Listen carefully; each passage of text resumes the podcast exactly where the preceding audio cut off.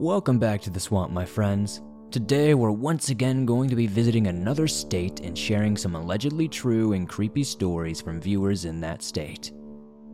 Welcome back to the swamp, and welcome if you're new. Today, we've landed in the state of Arkansas. Now, this state is famous for many interesting mysteries that could be tied all the way up into the government. So, let's see what spooky stories are sent in from here. As always, if you have a story you would like to share, be sure to submit it at swampdweller.net or the email you can find in the description down below. I'd love to share your story with everyone here in the swamp. Before we jump into these stories, be sure you hit that like button, subscribe if you're new, and get ready for some creepy and allegedly true horror stories from the state of Arkansas that'll creep you out tonight. Hey, Swamp Folk, just as a quick reminder, I am a part of the Chilling family, and if you haven't yet, be sure to take your advantage of the free trial. Chilling is definitely the new home of horror and an amazing mobile app that allows you to do things that are not at all possible on YouTube. With hundreds of amazing stories that are sorted in a curated playlist or playlist you can create yourself, we give you so much flexibility to listen the way you want. This includes a chilling exclusive feature, our ambient menu. Change the background noise of the story at will to fit your mood. It's an absolute game changer. And of course, this is offered completely and totally ad free. That's right, no ads, just hours and hours of uninterrupted, horrifying, creepy, and all around spooky content. So, what are you waiting for? Join me, Being Scared, Your Maker, Mr. Creeps, Mr. Creepypasta, and many other horror narrators on Chilling. You can find the link to download and start your free trial today in the description down below. Come join Chilling, the new home of horror.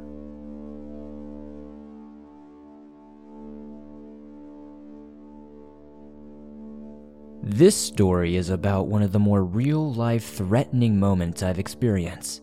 About a year ago, I drove across the country to California for grad school. The trip was about 2,800 miles, taking me across the country's middle. I had two other options to drive the northern route through Colorado or the southern way through Alabama and South Texas.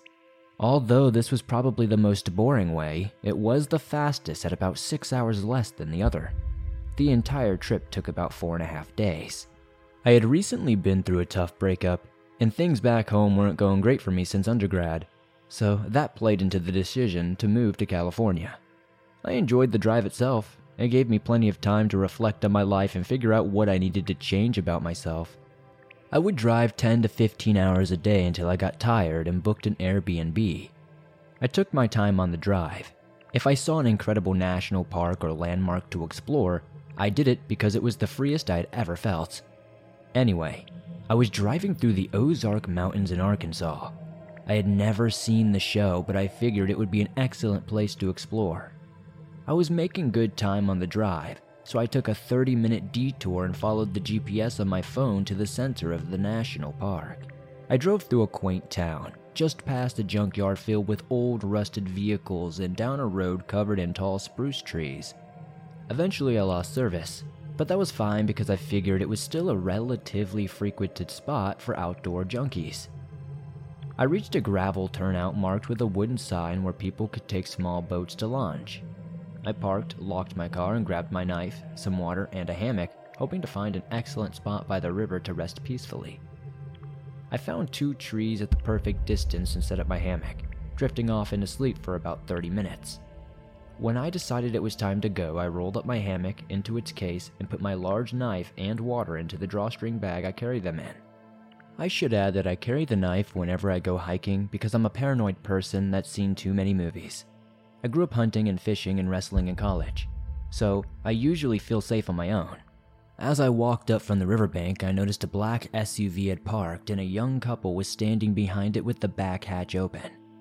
The guy was setting up a fishing pole and the girl was standing there just watching. I noticed a medium sized black dog with medium length hair. It looked like a lab mix with maybe German Shepherd.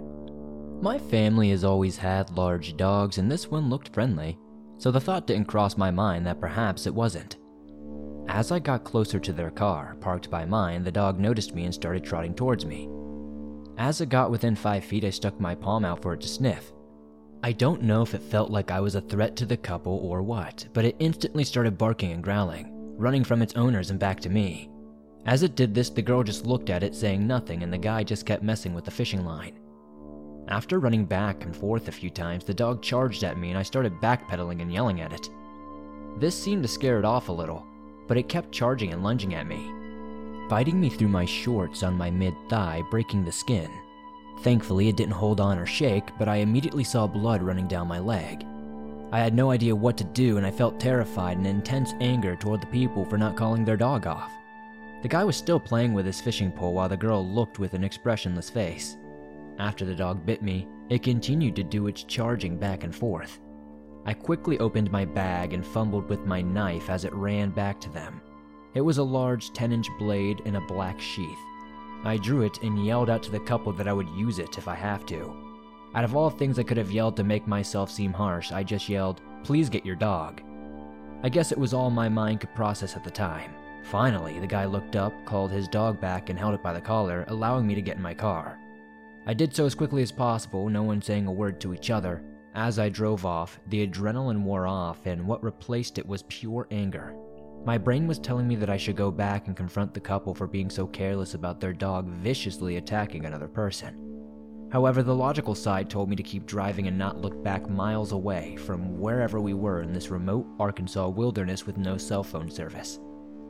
I assessed the damage once I found a safe place to pull off the road, and after I regained service, luckily the puncture wounds weren't profound and I had a medical kit in my trunk from when I was a lifeguard. I dressed it up with some rubbing alcohol and cotton gauze and drove off. I should have called the police or animal control because the dog could have rabies, but I wasn't really thinking straight at the time. I guess I was just still too shaken up. If I ever drive through Arkansas again, though, I'll make sure never to stop and go hiking again.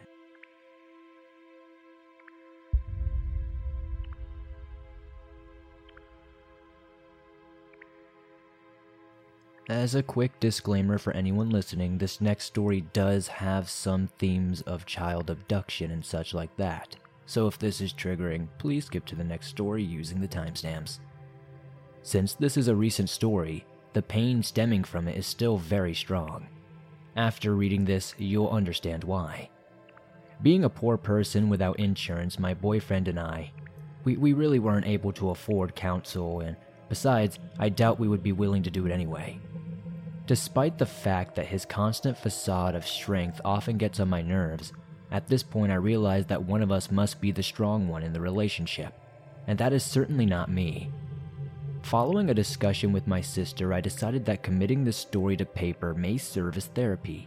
Before I get to the story's heart, I must tell you about how we got there. My boyfriend, Mike, and I had only recently moved to Arkansas because of a transfer he had received from work. This transfer also came with a raise and promotion. It came at a perfect time considering I also had just discovered I was pregnant. I got a part time job at a bookstore so that we would have a little extra pocket money. It also gave me an excuse to get out of the house occasionally. Having no friends, I'd go crazy sitting at home alone all day while Mike worked. When it came time to quit because of the impending birth, they assured me that they would have a job there for me if I wanted to come back in the future. I thanked them, but I had no intention of working another job until our son started school. At least, maybe longer. The day finally came, and our beautiful boy was born after 10 hours of sheer, exhausting pain. By the time Mike Jr. and I got home, Big Mike had to go back to work. Since he was a supervisor, he was free to make his hours and take off for the day as long as he was no longer needed. He would often come home for lunch and then take an hour off to spend with his newborn and me. He would help me out with things around the house and such. Life in our home was a darn near idealistic life for nearly a year until the company laid off Mike. Although he was receiving unemployment, it came nowhere near making as much as we had lost. I considered returning to the bookstore for a moment, but since Mike and I had always disagreed with childcare, we decided against it. The following weeks were a trying time until we realized a sure, steady source of income was looking us right in the eye we remembered that we had a guest house. This wasn't exactly your stereotypical guest house, full of lavish furnishings and the like. It was a converted pool house slash shed that the landlords had converted for their teenage son to live in. Not a palace by far, but nice enough for a single young person. We'd been using it as storage for old baby things, but we'd find another place for that stuff if it meant we could create another source of income. And that's just what we did. We sat down to brainstorm what the ad's wording would be, and after three hours of back and forth, we came up with this Young friendly couple with newborn looking for single female under 30 to rent a guest house, 300 a month, may need to babysit on occasion. Call this number, 7 a.m. to 9 p.m. Mike wasted no time in posting it. It was put in the usual places like our local newspaper and Craigslist. Once it was up, we had to do the hard part and wait. Fortunately for us, it didn't take too long. The first few calls came from the stupid little boys pretending to be girls because they thought it was funny. But the following day was when Charlie called. Charlie was a 23 year old girl from Fayetteville and worked at a Golden Corral. Luckily for her, the location she worked at was only about a 15 minute drive from our place. So far, so good. She went on to say that she had been single for almost a year and had no intention of changing that anytime soon. Her father was a preacher in Fayetteville, and her mother had been a nurse before she passed away from breast cancer 10 years ago. From what I could tell on the phone, she seemed to be quiet and a down to earth girl. After speaking to Mike, we invited her over to see the place. She showed up the next afternoon after her lunch shift at work. We all sat at the dining room table and discussed exactly what we expected of her, and she seemed pleased with everything. After we showed her around the guest house, we left her alone for a moment to make her mind up. A minute later, she returned to tell us that she wanted to rent the place, and we all shook hands to seal the deal. To ensure her spot, she gave us $150 for a deposit. When we all found a day we were all free, we set up a Friday for her to move in her stuff. We took her into the nursery and introduced them to Mike Jr. They took to each other right off the bat. All things looked to be on their way up, and I could relax a bit for the first time in quite some time. Friday afternoon came, and Charlie arrived soon after 2. Mike and I helped her move a few pieces of furniture into the guest house, and we were done by 4. To celebrate, I cooked a big dinner of spaghetti and garlic bread. We all ate well, and Mike and I decided to call it an early night and turn in around 9 p.m. The next few weeks carried on as usual, and Charlie would join us sporadically for dinner. She even offered to babysit for us one evening so we could go see a movie together. She was a rather model renter from all appearances, and we got along very well. About a month and a half after moving in, I asked Charlie if she was free to babysit that evening so Mike and I could go visit a family member that was in the hospital in Fayetteville. She said that she would be more than happy to do it, so we left that day at around 5 p.m. We took our time visiting our loved ones and decided to stop off and get some takeout. While we were at the restaurant, we picked up some food for Charlie as well, to say thanks. When Mike pulled into the driveway, we noticed that Charlie's Subaru was gone. This struck me as strange since it was there when we left, and she was supposed to be home watching Mike Jr. With some bit of trepidation, I entered the house and soon realized one of my darkest fears. After a 30 minute search, we were forced to acknowledge the truth Charlie kidnapped our son. I must have called her phone 30 times but never got an answer. Mike did most of the talking to the police whenever I started to say anything, I'd lose control of myself and yell, Please find my baby! and break down crying. We gave the authorities every bit of information we had on Charlie, but unfortunately, most of it was a lie. It wasn't until the police discovered Charlie's real identity the following day. Her real name was Rose, and she had only been in Fayetteville for a few months. She had moved here from Missouri, where she lived with her boyfriend and their newborn son. The whole situation gave me chills, because this girl was messing with Mike's and my life. Sadly for her, their son died soon after coming home from unknown causes, but the medical examiner thought it was most likely SIDS. I had a brief pang of sympathy for her, but my anger quickly drowned it out. The police had brought in the FBI soon after they discovered the identity of Charlie. The prevailing theory was that she was going to return to Missouri or head to Kansas where her mother was currently living. More than likely, she would run to Kansas. Her mother had a history of helping her daughter out of jams with the law, and the feds hoped they could convince her to give Charlie up if she contacted her. There had been a couple of reported sightings of her and little Mikey, but they had been in two different directions. A week into the search, I was beginning to lose hope, and as a result, my grasp on my sanity was slipping. I often found myself begging God to bring my baby home many times a day. I had never been a very religious person, but when you're put in circumstances like this, you learn how easy it becomes to be connected with Him and how much belief you have in them. Thankfully, the following week the feds called us and said that Charlie had contacted her mother and she was making her way there.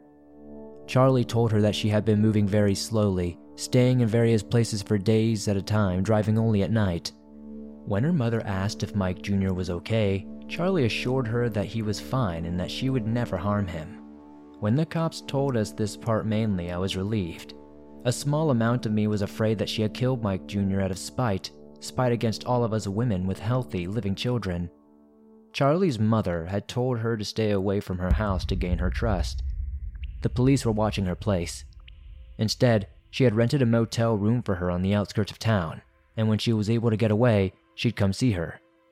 Charlie bought the story, and once she had checked into the motel, the cops waited for their opportunity to strike. Later that night, they saw their chance and took it. Around 11 p.m., she stepped away from the room to get some ice. Mike Jr. was alone in the room, so they had no fear of harming him during the arrest.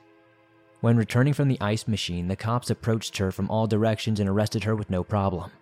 The moment the FBI had called us and told us their plan, a local detective volunteered to drive us up to Kansas so we could be there when Mike Jr. was saved. We had been waiting at another motel just a few miles away to get the okay to pick him up, and at 11:15 that night we were finally reunited with our beautiful baby boy. The paramedics were on the scene to check him for any injuries as we had hoped. He was fine. I could see Charlie sitting at the back of a cop car. The urge to scream at her and ask her why almost overwhelmed me, but in the end, I guess we already knew why. Once the trial finally began nearly a year later, the extent of Charlie's, or Rose's, whatever you want to call her, plan was brought to light. She claimed that she had no intention of kidnapping anyone's child when she came to Arkansas. Her only desire was to start her life over and move on from her son's death. But when she saw the ad and the idea of taking Mike started to form, she couldn't resist. She saw him and fell in love, and that was it. Of course, she had felt terrible for doing this to us because she said we had become like her friends.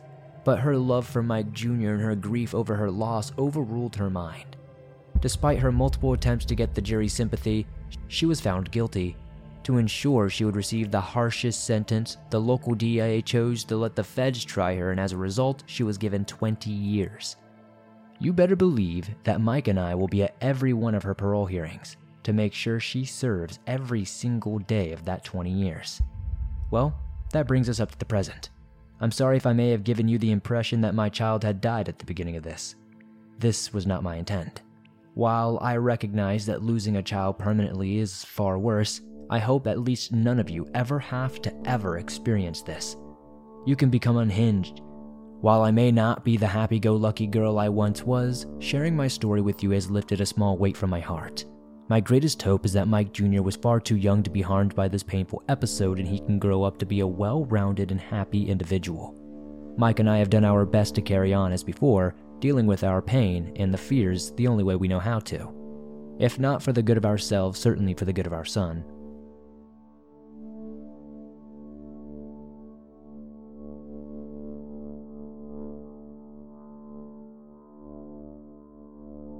Once I was working in a hospital in Arkansas on the swing shift.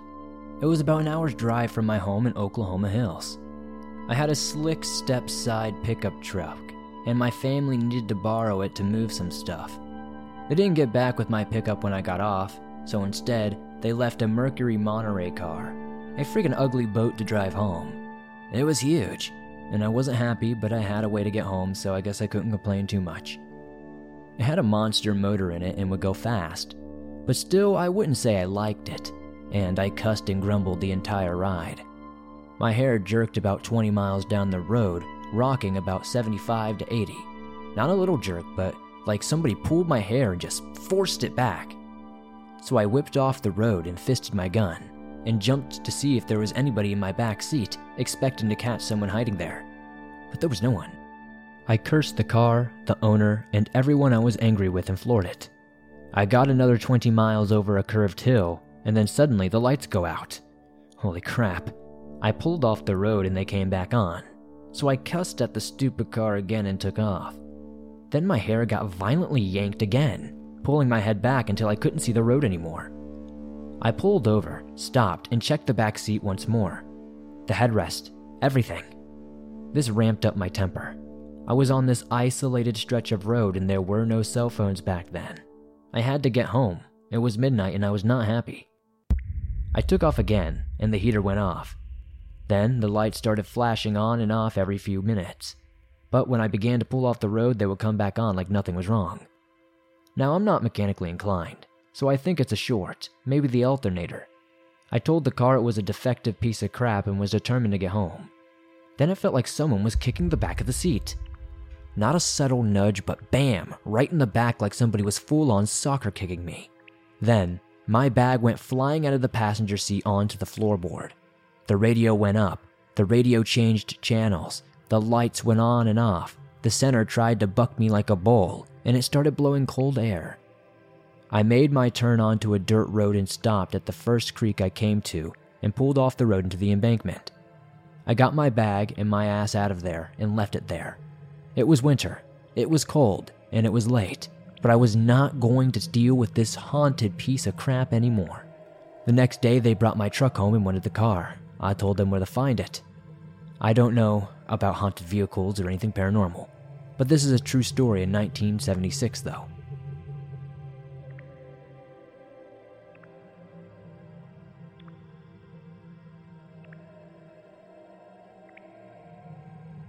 A few weeks ago, Labor Day weekend, my boyfriend and I made the journey to go see my grandparents who live in rural Arkansas. It's beautiful up there, and we have always wanted to spend more time with them and go hiking, kayaking, etc. The trip was going normally until our second night there. A little bit of background before I get into what happened.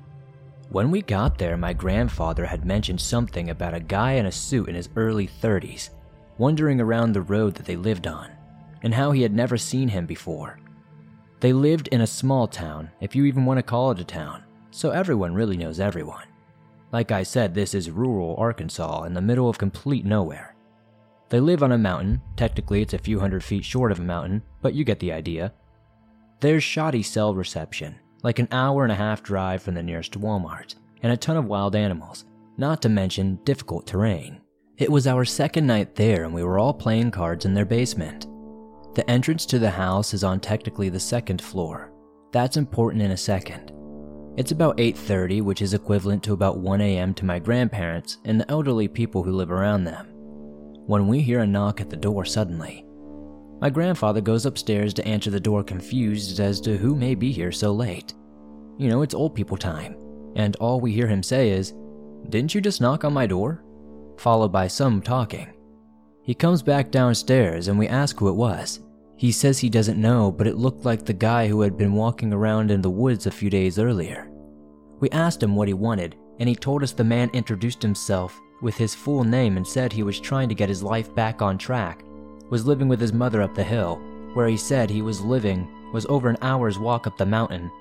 It was getting dark and you don't want to wander up there at night. He was just ringing the doorbells. My grandfather said he was shirtless and seemed a little off. We were all a little wary, and my boyfriend mentioned something about burglars knocking on doors to see if somebody was home so they can rob them. Seeing how a lot of people have vacation homes up here, we started getting nervous, but continued playing cards. About 20 minutes later, my grandmother and I meet eyes. She looked at me and goes, Do you hear talking? I said I did, but it was probably the TV. She looked a little freaked out and told me the TV was not on. My grandfather and boyfriend bolt up. My boyfriend goes outside, and my grandfather went upstairs to see if he could see anything out the windows. They both came back in a few minutes later and say they couldn't find anything. I'm freaking out at this point and ask what the name he gave so we can Google him. When I did, not one but two missing persons report came up within the last year. One of them was from last summer when he was filed as a missing person with his girlfriend and her kid. They ended up being found, but they didn't know where the crazy man was but he was suspected to be laying low because of a police chase he had gotten in. The other one was from a few weeks ago, from his mother, who lives a few hours away, not down the road like he said. She had filed a missing report for him. My grandfather called the sheriff and they ended up finding him still shirtless running through the woods in the dark. It could have ended much worse.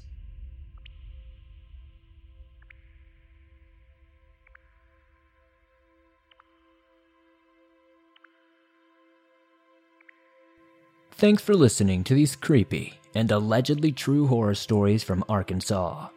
As always, if you enjoyed these stories, please be sure to hit that like button as it helps me out a ton. The more likes this episode gets, the more YouTube promotes it to fresh new eyes, and that's incredibly helpful to the swamp. If you're listening to this on Apple Podcast or Spotify, be sure to give us a 5-star rating over there as it helps me there a ton, and it's very much appreciated. If you're on the go but don't have YouTube Premium, but still want to download and listen to your favorite Swamp Dweller scary stories no matter where you are, you can download them absolutely free from Apple Podcast, Spotify, Stitcher Radio, and anywhere else you find your favorite podcast online. If you have a story that you would like to share in a future episode, whether it's from your home state or just a different type of story in general, be sure to submit it at swampdweller.net or the email you can find in the description down below. I would love to share your story with everyone here in the swamp. In the comments down below, don't forget to let me know what story was your favorite tonight. I love to see which ones you like more as it helps me pick better stories in the future. If you have any topic suggestions, definitely throw them down. I'm always looking to cover brand new topics in the swamp. If you would like to support the swamp outside of all that, maybe check me out over on Twitch. I stream multiple times a week. We watch horror movies, we play horror games, and do all kinds of cool stuff over there. You can find a link to do so in the description. If you're looking to look like the coolest swampy person in the room, be sure to check out the Swamp Dweller merch store. I've got t shirts, hoodies, face mask, and more. Don't forget to join me on Instagram, Facebook, and Twitter, and I will see you all soon with another creepy episode.